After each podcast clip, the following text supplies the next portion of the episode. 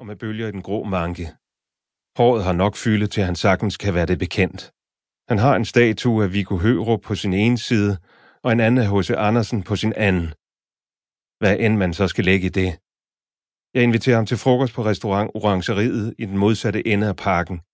Forlaget betaler, tilføjer jeg. Nu har vi sgu en plan, udbryder han.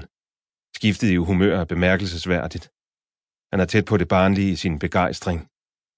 Vi går forbi rækker af nøgne platantræer, passerer Rosenborg Slot, hen til de hvide bygninger med de sprossede vinduer, som ligger klemt op af Kronprinsessegade. Vi får anvist et bord til to personer over i hjørnet. Der er hvid damask du og blankpoleret glas. Vi bestiller smørbrød, serveret stykvis, og kælderkold gylden snaps fra O.P. Andersen, brændevinsproducenten fra Jødeborg. Altid den. Nuancer af kommen, fennikel og anis. Altid til kanten.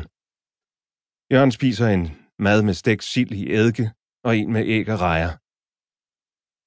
Haiti. Jeg er ikke alene om at kræve Jørgens opmærksomhed og tilstedeværelse. Jørgen lader sig interviewe af en journalist for et radioprogram i timevis, ja, i dagevis. Og bagefter er det umådeligt svært at få greb om ham, sådan rigtigt, og få hul igennem. Han er for træt, når det bliver min tur, løbet tør for ord, uoplagt på tværs. Jeg taler med ham om, at det fra min side af bordet kan opleves som en art obstruktion. Et problem i hvert fald, at jeg ikke har ham for mig selv. Hm, vi sidder trods alt ikke på den lokale kaffebar længere. Jeg rejste om på den anden side af jorden for at være sammen med ham.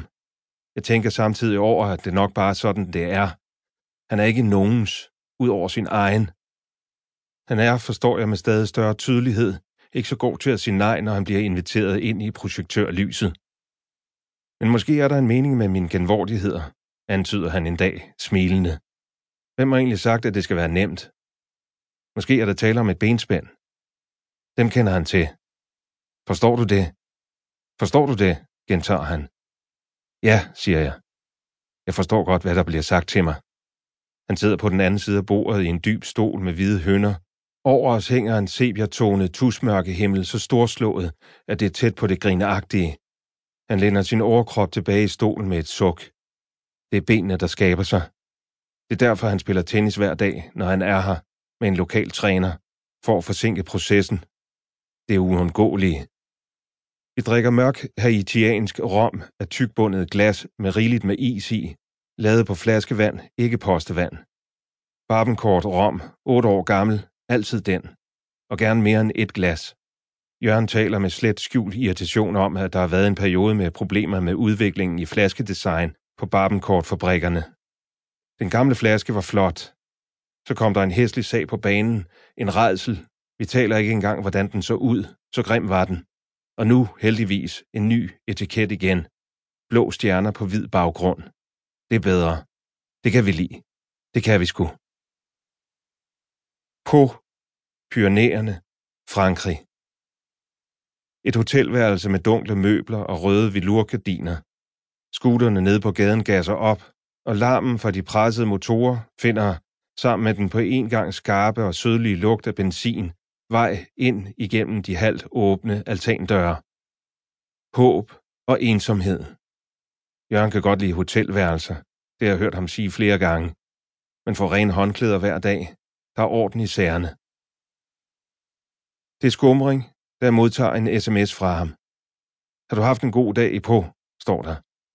Jeg svarer bekræftende, glad for betænksomheden, og spørger til hans dito.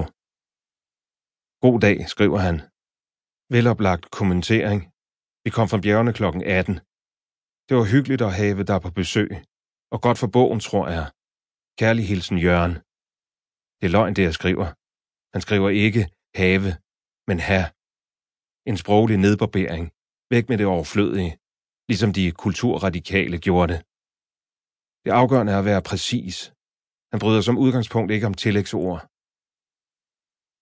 En landvejs krog et sted i Pyrenæerne. Vi får en symfoni, intet mindre, af fransk gåselev på steg, serveret på store hvide tallerkener ved et rundt bord i en grøn have.